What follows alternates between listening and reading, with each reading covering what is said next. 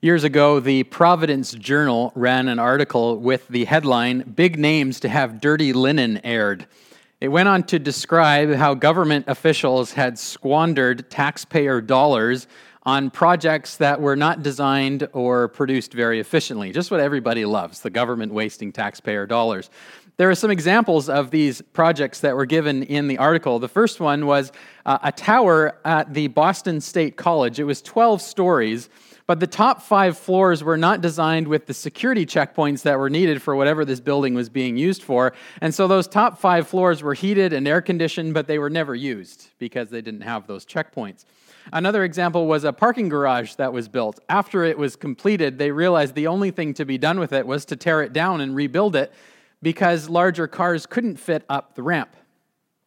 And then this one, which I don't really fully understand how this works, but the University of Massachusetts built a power plant, spent m- millions of dollars, multi million dollar power plant, but they built it too far from the buildings that it was meant to service. I mean, I don't, I don't really understand. Don't you just run a longer extension cord? I'm not sure. But apparently it was useless where they built it, and so it was never used. Multi million dollar power plant, never used. These seem like the very definition of a fruitless endeavor right? None of us love putting effort and work into something that ultimately doesn't produce results. We don't like this in our jobs when we put energy and effort into a certain project only to have it fail or not produce what we want. We would never expend effort, say, into learning an instrument and spending the hours it would take to practice if we didn't think that beautiful music could result on the other end. Or maybe if you're an employer, you hire an employee that has lots of promise and you're excited about working with them and you train them and you're paying them, and eventually you realize this person doesn't have the work ethic or the skills required to do the job. You've put in all the effort, but you haven't seen the fruit. Well, if you find these kinds of things frustrating, you're in good company because Jesus does too. And in the story that we're going to study today, we see Jesus having a very strong reaction to a religious system and religious people that were producing no spiritual fruit. Today's story is a, favorite of mine, and not just a favorite because of what happens in the story, but because of what Jesus is doing and how brilliant Jesus is in the actions that he takes, and how Mark lays out the story so strategically to help us understand what's going on. We've been in this Find and Follow series where we're journeying through the Gospel of Mark and the New Testament. We're working our way towards Easter, and, and the climax of Mark's story of Jesus' life is, is Jesus' death and resurrection. Now, all throughout this story that we've been studying, Jesus has been moving towards the final week. In fact, Mark's gospel is 16 chapters long. The first 10 chapters are on his three, three plus year ministry, and the last six chapters are on the final week of his life.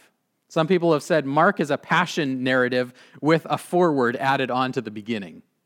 It's almost like we've been listening to an orchestra play, and it started out soft and slow, and every once in a while there's some punctuation with some faster music or some louder notes, and and Jesus has been moving his way towards Jerusalem. In fact, he's told his disciples, I'm going to go to Jerusalem. I'm going to be handed over into the hands of men. I'm going to suffer. I'm going to die, and I'm going to rise again. The disciples didn't understand it, but Jesus says, We're going back to Jerusalem. And in Mark chapter 11, it hits, and the music picks up.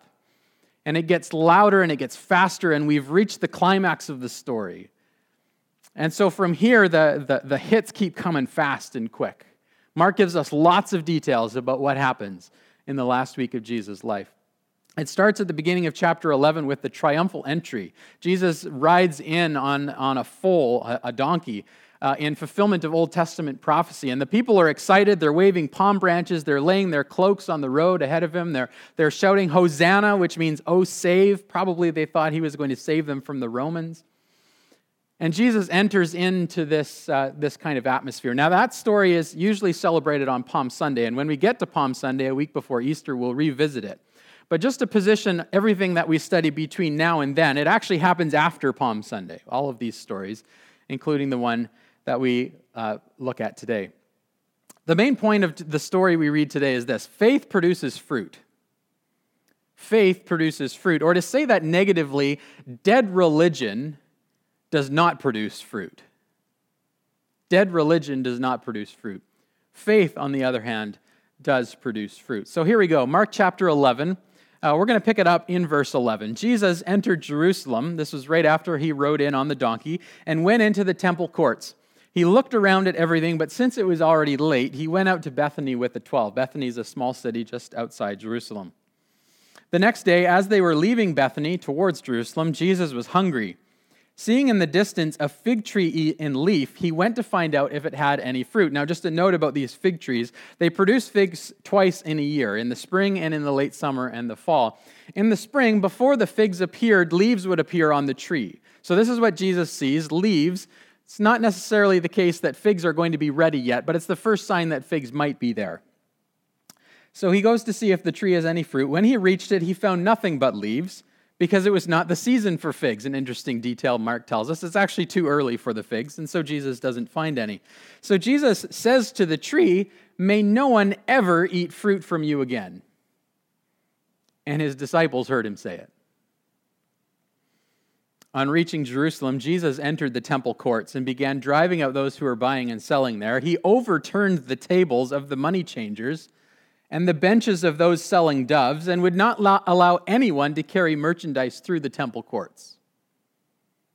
And he taught them, or as he taught them, he said, Is it not written, My house will be called a house of prayer for all nations? But you have made it into a den of robbers. The chief priests and the teachers of the law heard this and began looking for a way to kill him, for they feared him because the whole crowd was amazed at his teaching. When evening came, Jesus and his disciples went out of the city. In the morning, as they went along, they saw the fig tree withered from the roots. Peter remembered this and said to Jesus, Rabbi, look, the fig tree that you cursed has withered. Have faith in God, Jesus answered. Truly, I tell you, if anyone says to this mountain, Go throw yourself into the sea, and does not doubt in their heart, but believe that what they say will happen, it will be done for them. Therefore, I tell you, whatever you ask for in prayer, believe that you've received it and it will be yours. And when you stand praying, if you hold anything against anyone, forgive them, so that your Father in heaven may forgive your sins. That's a fascinating story. There's so much detail here. So, what we're going to do is we're going to dive deep into the details, figure out what the details of this story are actually saying. Then we're going to emerge out of that, see the big picture, and ask ourselves what it means for us today. This passage has caused, caused lots of difficulty, both for skeptics and scholars alike. Uh, atheist Bertrand Russell, in his article, Why I Am Not a Christian, reflected on this story. He said, This is a very curious story because it was not the right time of year for figs, and you could really not blame the tree. I cannot myself feel that either in the matter of wisdom or in the matter of virtue, Christ stands quite as high as some other people known to history. So he looks at the story and he says, Jesus is temperamental, uh, he's, he's uh, reactionary, uh, he's hangry, right? He's hungry and he's angry. Do, do you ever get hangry? Or are your, do your loved ones ever get hangry? You know, you just stay out of their way when that happens, right? You, you guide them towards food before trying to engage them in conversation. I, I don't make good decisions when I'm hangry. And Bertrand Russell here is almost saying Jesus is just hangry, he's reacting out of his emotion, and certainly we can do better than that for role models. Even Christian scholars have debated this over the years. Uh, William Barclay, for instance, uh, a notable theologian, said there's real problems with understanding this story literally. Uh, or T.W. Manson, who says this it's a tale of miraculous power wasted in the service of ill temper for the supernatural energy employed to blast the unfortunate tree might have been more usefully expended in forcing a crop of figs out of season. Jesus could have done something productive here, produce the figs, rather than condemning the tree. In fact, this is the only miracle of destruction in the Gospels. Jesus destroys the tree as I studied, and I have five or six sources that I'm consulting regularly in, in preparing for these sermons through Mark, there was actually quite a lot of, of variety in the interpretations of this story within those five or six uh, sources. People struggled to know what to do with this. I think it's brilliant, though, what Jesus does and what Mark does with this story. The, the fig tree story becomes less problematic when you understand the purpose that it's serving. Mark is using a literary device here known as a chiastic structure, or sometimes called an intercalation. He uses it often. And what he does is he introduces topic A, which is the story of the fig tree. Then he moves on to topic B, which is the cleansing of the temple or the clearing of the temple. And then he returns to topic A and says, Look, the fig tree has withered. And whenever a, a biblical author uses this kind of structure, the, the, the point in the middle is the main point. And, and the points that bracket that are helping us to understand the main point. They might be adding meaning to it, but they're helping us to understand that main point. So, the point in the temple, what Jesus does in the temple is the main point. The fig tree highlights it. So, Jesus is not just grumpy and responding out of his emotion, he's actually enacting a parable. He's living out a story with a point about the temple. So, in other words, he's looking at this tree, which is full of leaves. So, from the outside, this tree looks like it's productive. It, it looks like it, it could satisfy hunger. But when he goes and looks closer, there's no fruit there. There's nothing to satisfy, there's nothing to nourish. It's, it's all show and no substance. Jesus is saying the temple which we're about to visit is exactly the same way. There's a religious system and there are religious people that look like they're productive. There's lots of activity going on. There's sacrifices, there's prayer, there's all of the things that, that religious people think they ought to be doing, but when you go and look closer, there is no spiritual fruit being produced here at all. And I'm going to condemn the temple. Judgment has arrived for the temple. It's interesting, Jesus doesn't curse the tree and then rehabilitate it. Or he doesn't try to somehow say, well, we'll give the tree a little longer. He says, no, I'm, I'm cursing this tree right now. And he's pronouncing the same judgment on the temple. The, the, the era of the temple is about to be closed in a dramatic way. R.T. France says a tree in full leaf at Passover is making a promise it can't fulfill and so too is Israel. They're proclaiming a gospel of salvation by works, by a sacrificial system, and it's just not working.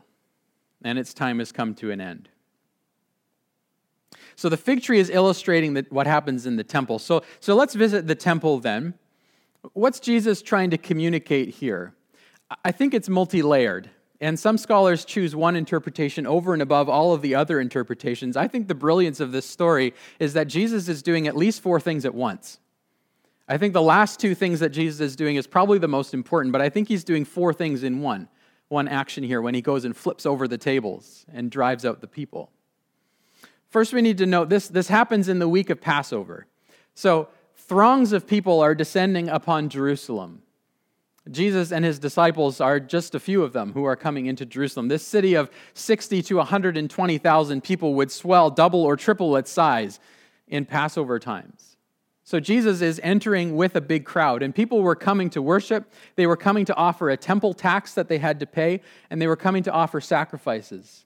This Passover uh, festival had been established, of course, when, Jesus, when, when God led the Israelites out of uh, Egypt back in Exodus. And the angel of death passed over the Israelites as he pronounced judgment on the Egyptians. And they were instructed to remember this every year. This is a great celebration, one of the greatest of the year. So, four things Jesus is doing as he goes through the temple, turns the tables, and drives people out. One is Jesus is condemning extortion. There's extortion going on in, in, in the temple. So the temple was up on the Temple Mount, it was elevated. And there was different areas in the temple. The, the outermost area was the court of the Gentiles. This was supposed to be a place where non-Israelite people could go and worship God. Then there was the court of women where Israelite women could go. Then there was the court of Israel where Israelite men could go. Then there was the court of the priests. And even within that was the Holy of Holies where the presence of God was said to dwell. So Jesus enters the court of the Gentiles. This is where all of this economic action was going on. And he sees that there's extortion going on. So the people had to pay a temple tax. It was half a shekel every year. People would come with their currencies and they would come to exchange their currency into the temple currency. And the exchange rates were exorbitant. People, they were ripping people off in order to get this temple tax. There were sacrifices that needed to be made. So there was doves being sold. Doves were sold to people who were a little bit poor and couldn't afford another animal to sacrifice. And what was happening is you could buy that dove in the, the temple court, or you could buy it outside the temple. But if you bought it outside the temple, it would be a lot cheaper, but probably the priests or the inspectors wouldn't accept it. And so they were forcing people to buy these doves in the court of the Gentiles for 20 or 30 times the cost of that same animal outside the temple court. Jesus saw this and made him furious. The Bible says lots about injustice and caring for the poor. And taking advantage of the poor is a sure way to experience the judgment of God. So that's the first thing Jesus is reflecting on, but it's not the whole story. The second part is the commercial activity happening in the court of the Gentiles was, was uh, making it impossible for people to worship God in this space. The commercial activity was restricting worship and prayer for the nations. This was the purpose of Israel, right? Was to experience the blessing of God so that they could bless the world.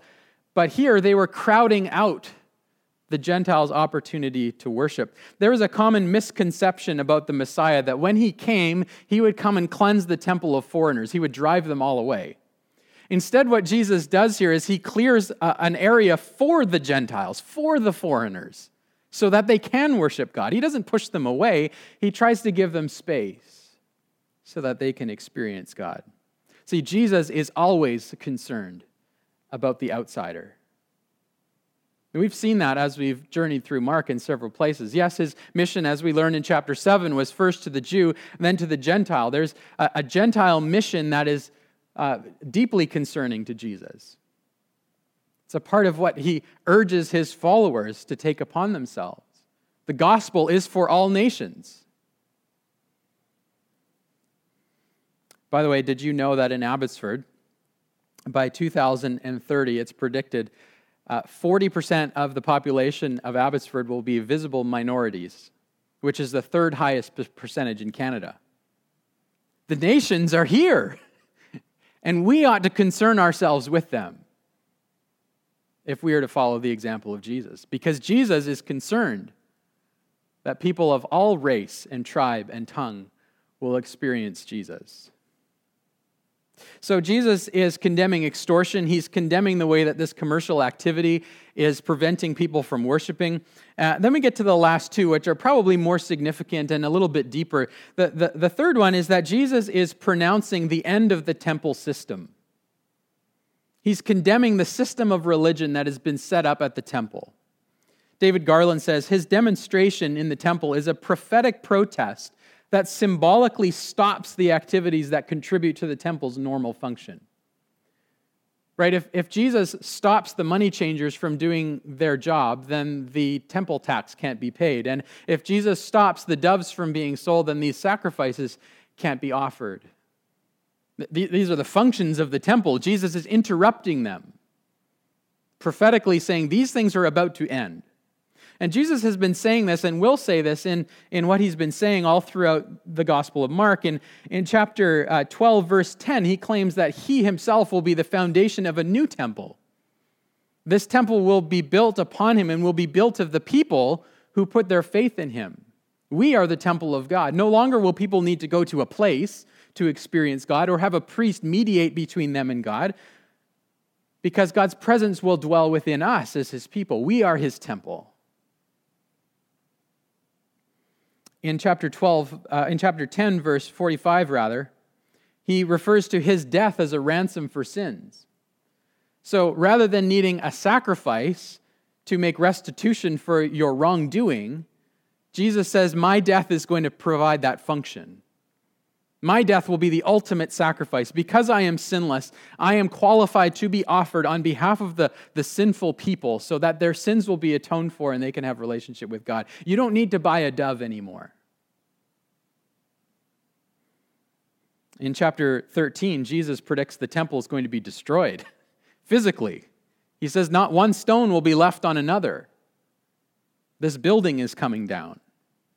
In chapter 14, he celebrates the Last Supper with his disciples, but instead of reflecting on the Exodus event, he centers this meal now on his death and resurrection and says, Whenever you eat this meal now, think about me. Think about the freedom that I am winning for you when I go to the cross. Jesus sees himself as the fulfillment of the temple and the system that had been built around it. The system had been instituted in the Old Testament and had been perverted over time by the religious leaders, who we'll get to in a moment. N.T. Wright says, by stopping the entire process, even just for a short but deeply symbolic moment, Jesus was saying more powerfully than any words could express the temple is under God's judgment. Remember, the fig tree was not, uh, was not uh, rehabilitated, nor would the temple be, not in its current system.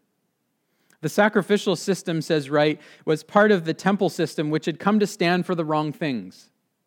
And now it was part of the signpost system set up by God to draw the eye to the climactic achievement of Jesus himself on the cross. Faith in Jesus is no longer about offering the right sacrifices. It's not how one uh, sacrifices is not how one accesses salvation. Faith in Jesus is how one accesses this salvation, not by works. So Jesus is saying this whole system is about to be radically replaced, and I have come to do it. So Jesus condemns extortion. He condemns how commercial activity is interrupting prayer and worship. He condemns the temple system itself. And then finally, he condemns the religious leaders the teachers of the law, the Pharisees, the religious elite, and they know it. Right? In verse 18, their reaction is, well, we're going to find a way to kill this guy. Like they know that this judgment, this prophetic action is against them. And so they react uh, in the way that they do. Now, it's fascinating the Old Testament uh, uh passages that Jesus uses here to illustrate his point. Uh, he, he quotes Isaiah 56 when he says, My house will be called a house of prayer for all nations. This reflects Jesus' desire that the gospel, the, the good news, would be for everyone, that the Gentiles would have a place to worship God, that they would be welcomed into the family. This was foretold way back in Isaiah 56. If we read uh, 56, verses 6 to 8, uh, this is what Isaiah says And foreigners who bind themselves to the Lord to minister to him, to love the name of the Lord, to be his servants, all who keep the Sabbath without desecrating it, and who hold fast to my covenant, those I will bring to my holy mountain, and give them joy in my house of prayer. Their burnt offerings and sacrifices will be accepted on my altar, for my house will be called a house of prayer for all nations. The sovereign Lord declares, He who gathers the exiles of Israel, I will gather still others to them besides those already gathered. In other words, this is bigger than just Israel. This is for all nations, and I will welcome them into the temple. I will welcome them into my family. And this new temple that Jesus is building is built of Jews and Gentiles together. And people of the day thought that was going to happen someday. Jesus is saying, no, that happens right now. And the fact that you haven't already been working towards that tells me that you've missed the point. The gospel is for all nations. You know, when Jesus dies, the veil in the temple that separates the presence of God from the people is torn in two, which symbolizes this presence of God is now accessible to everyone. You don't need to get through a priest to the presence of God. The presence of God is available to us all. And when Jesus dies, a Gentile centurion says, Surely this was the Son of God. He's one of the people spoken about by Isaiah that will be welcomed into the family of God when they recognize who Jesus truly is. And when Israel and when we hold the gospel with a closed fist, we have missed Jesus' heart for the world. So that's the first thing that he says from the Old Testament. The, the second quote is from Jeremiah chapter 7. And Jesus says that you've made the temple into a den of robbers. Now, I'm going to read the passage from Jeremiah 7, verses 1 to 15, to understand the context from which this quote emerges and see if you can put the pieces together between what the, the prophet Jeremiah is saying and what Jesus is saying. So, this is Jeremiah. This is the word that came to Jeremiah from the Lord Stand at the gate of the Lord's house, stand at the gate of the temple, and there proclaim this message Hear the word of the Lord, all you people of Judah who come through these gates to worship the Lord. This is what the Lord Almighty, the God of Israel says Reform your ways and your actions, and I will let you live in this place. Do not trust in deceptive words and say, This is the temple of the Lord, the temple of the Lord, the temple of the Lord. If you really change your ways and your actions and deal with each other justly, if you do not oppress the foreigner, the fatherless, or the widow, and do not shed innocent blood in this place, and if you do not fall other gods to your own harm, then I will let you live in this place, in the land I gave your ancestors forever and ever. But look, you are trusting in deceptive words that are worthless. Will you steal and murder, commit adultery and perjury, burn incense to Baal, and follow other gods you have not known, and then come and stand before me in this house which bears my name and say, We are safe? We're safe to do all of these detestable things? Has this house which bears my name become a den of robbers to you? But I have been watching declares the Lord. Go now to the place in Shiloh where I first made a dwelling for my name, and see what I did to it because of the wickedness of my people Israel. While you were doing all these things, declares the Lord, I spoke to you again and again, but you did not listen. Therefore, what I did to Shiloh, I will now do to the house that bears my name, the temple that you trust in. The place I gave to you and to your ancestors, I will thrust you from my presence, just as I did all your fellow Israelites, the people of Ephraim. Did, did, you catch that? You catch the attitude of the leaders in Jeremiah? Jesus is applying the same attitude to the religious leaders of his day. You are doing all kinds of detestable things out there and then retreating into the temple to think that you're safe from the consequences of those actions. You know, think about the phrase a den of robbers. Uh, think about like a, a bear's den or something where it might hibernate or where it might sleep. A bear doesn't hunt in the den, the bear goes out of the den to hunt and then it retreats back to the den where it thinks that it's safe. Yeah, this is the picture that, that Jesus is, uh, that Mark is using and Jesus is using from Jeremiah. You go out into the world and you do all of these detestable things. You take advantage of people. You do not love people very well. You, uh, you're hypocrites in the way that you act. And then you come back to the temple and you offer your sacrifices and you do your religious things and you think you're fine. But you're not. God will not be mocked. There will be judgment for the way that you're acting. Jesus wants your heart. Friends, this is where we need to stop and do some self reflecting. To ask ourselves are we like a fig tree that's covered in leaves but has no fruit? I think there's lots of Christians today who are busy doing religious things but not producing any fruit. Okay, you might be busy with all kinds of religious things. You might serve in the church. You might give to the poor. You might give to the church. You might serve in a ministry. You might have your kids at a Christian school. You might listen to Praise 1065. You might have a Bible on your coffee table so everyone can see it when they walk in. You might even open that Bible on a somewhat regular basis, and you still might not be producing fruit for the kingdom of God. Jesus is looking at these people and says, I want your heart more than I want your actions. Your actions will follow if your heart is in the right place. But I want your heart. I want you to be fully committed to me in faith. And if you're not, there will be judgment coming. There is a judgment day where we will stand before God and give account for the things that we did. Are you producing fruit? When Jesus evaluates your life, will he see lots of the external things that you did that you thought gave you good standing with God? Or will he see that your heart was fully committed to him and he was able to use you to produce fruit? This is a question that confronts us out of this text. Jesus accuses these religious leaders in Mark 12 of robbing widows, and we remember in Mark chapter 7, Jesus blasted the Pharisees for being too concerned about external rules like washing their hands without ever evaluating the state of their own heart. They won't escape judgment. God will not be mocked. Jesus is pronouncing their condemnation. So Jesus goes into the temple. He sees extortion. He sees the, the commercial activity blocking worship and prayer. He, he sees the, the, the temple system that's about to end, and he sees religious leaders who are corrupt.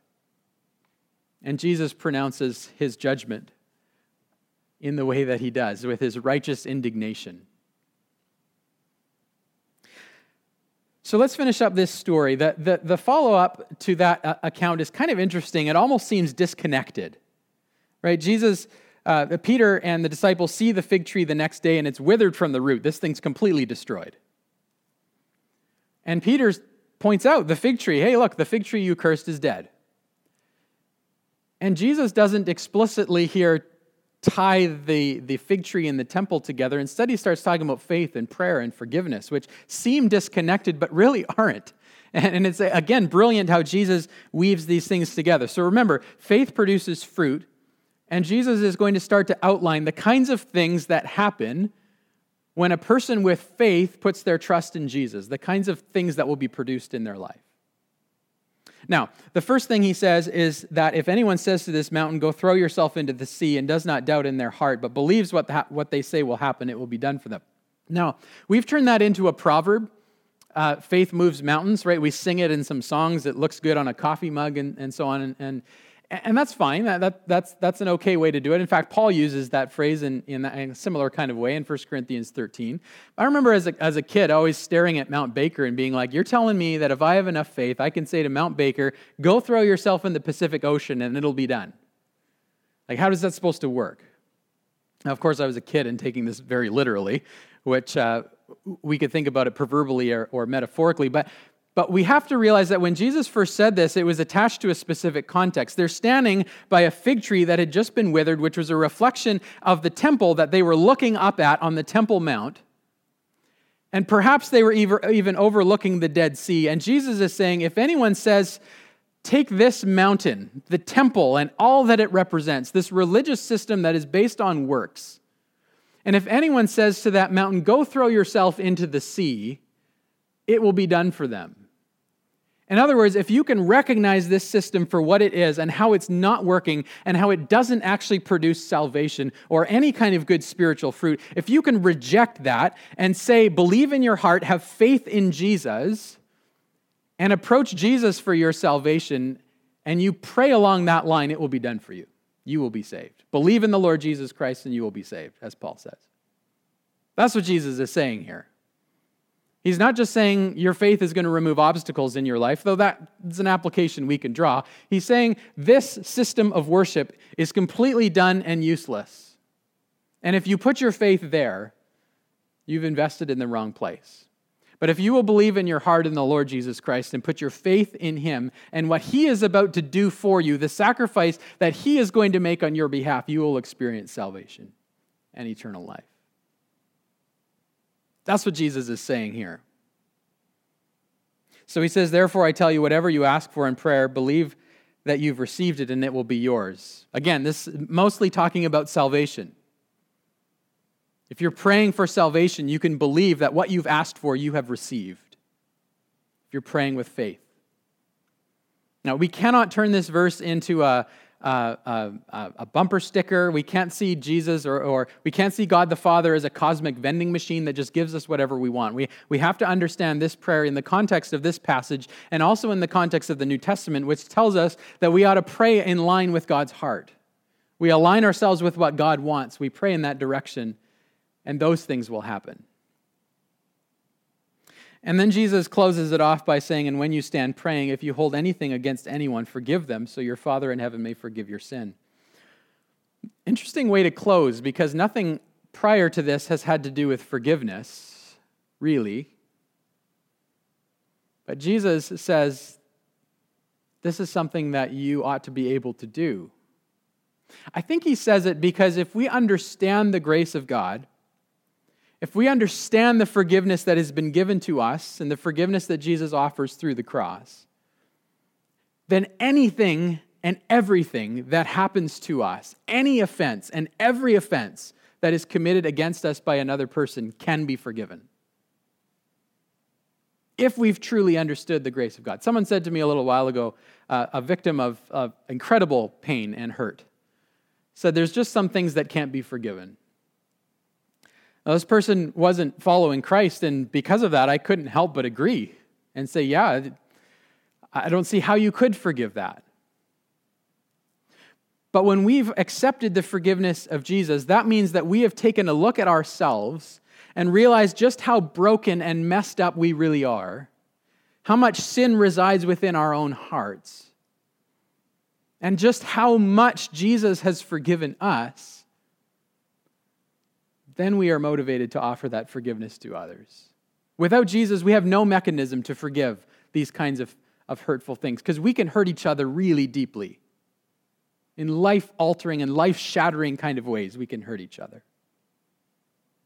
But Jesus says, The one who has accepted my forgiveness and truly understood it will be able to extend that forgiveness to others.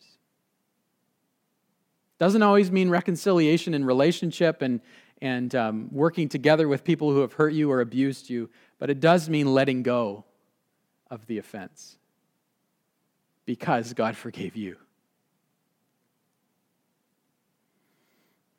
So, faith produces fruit. What is the fruit that we're talking about?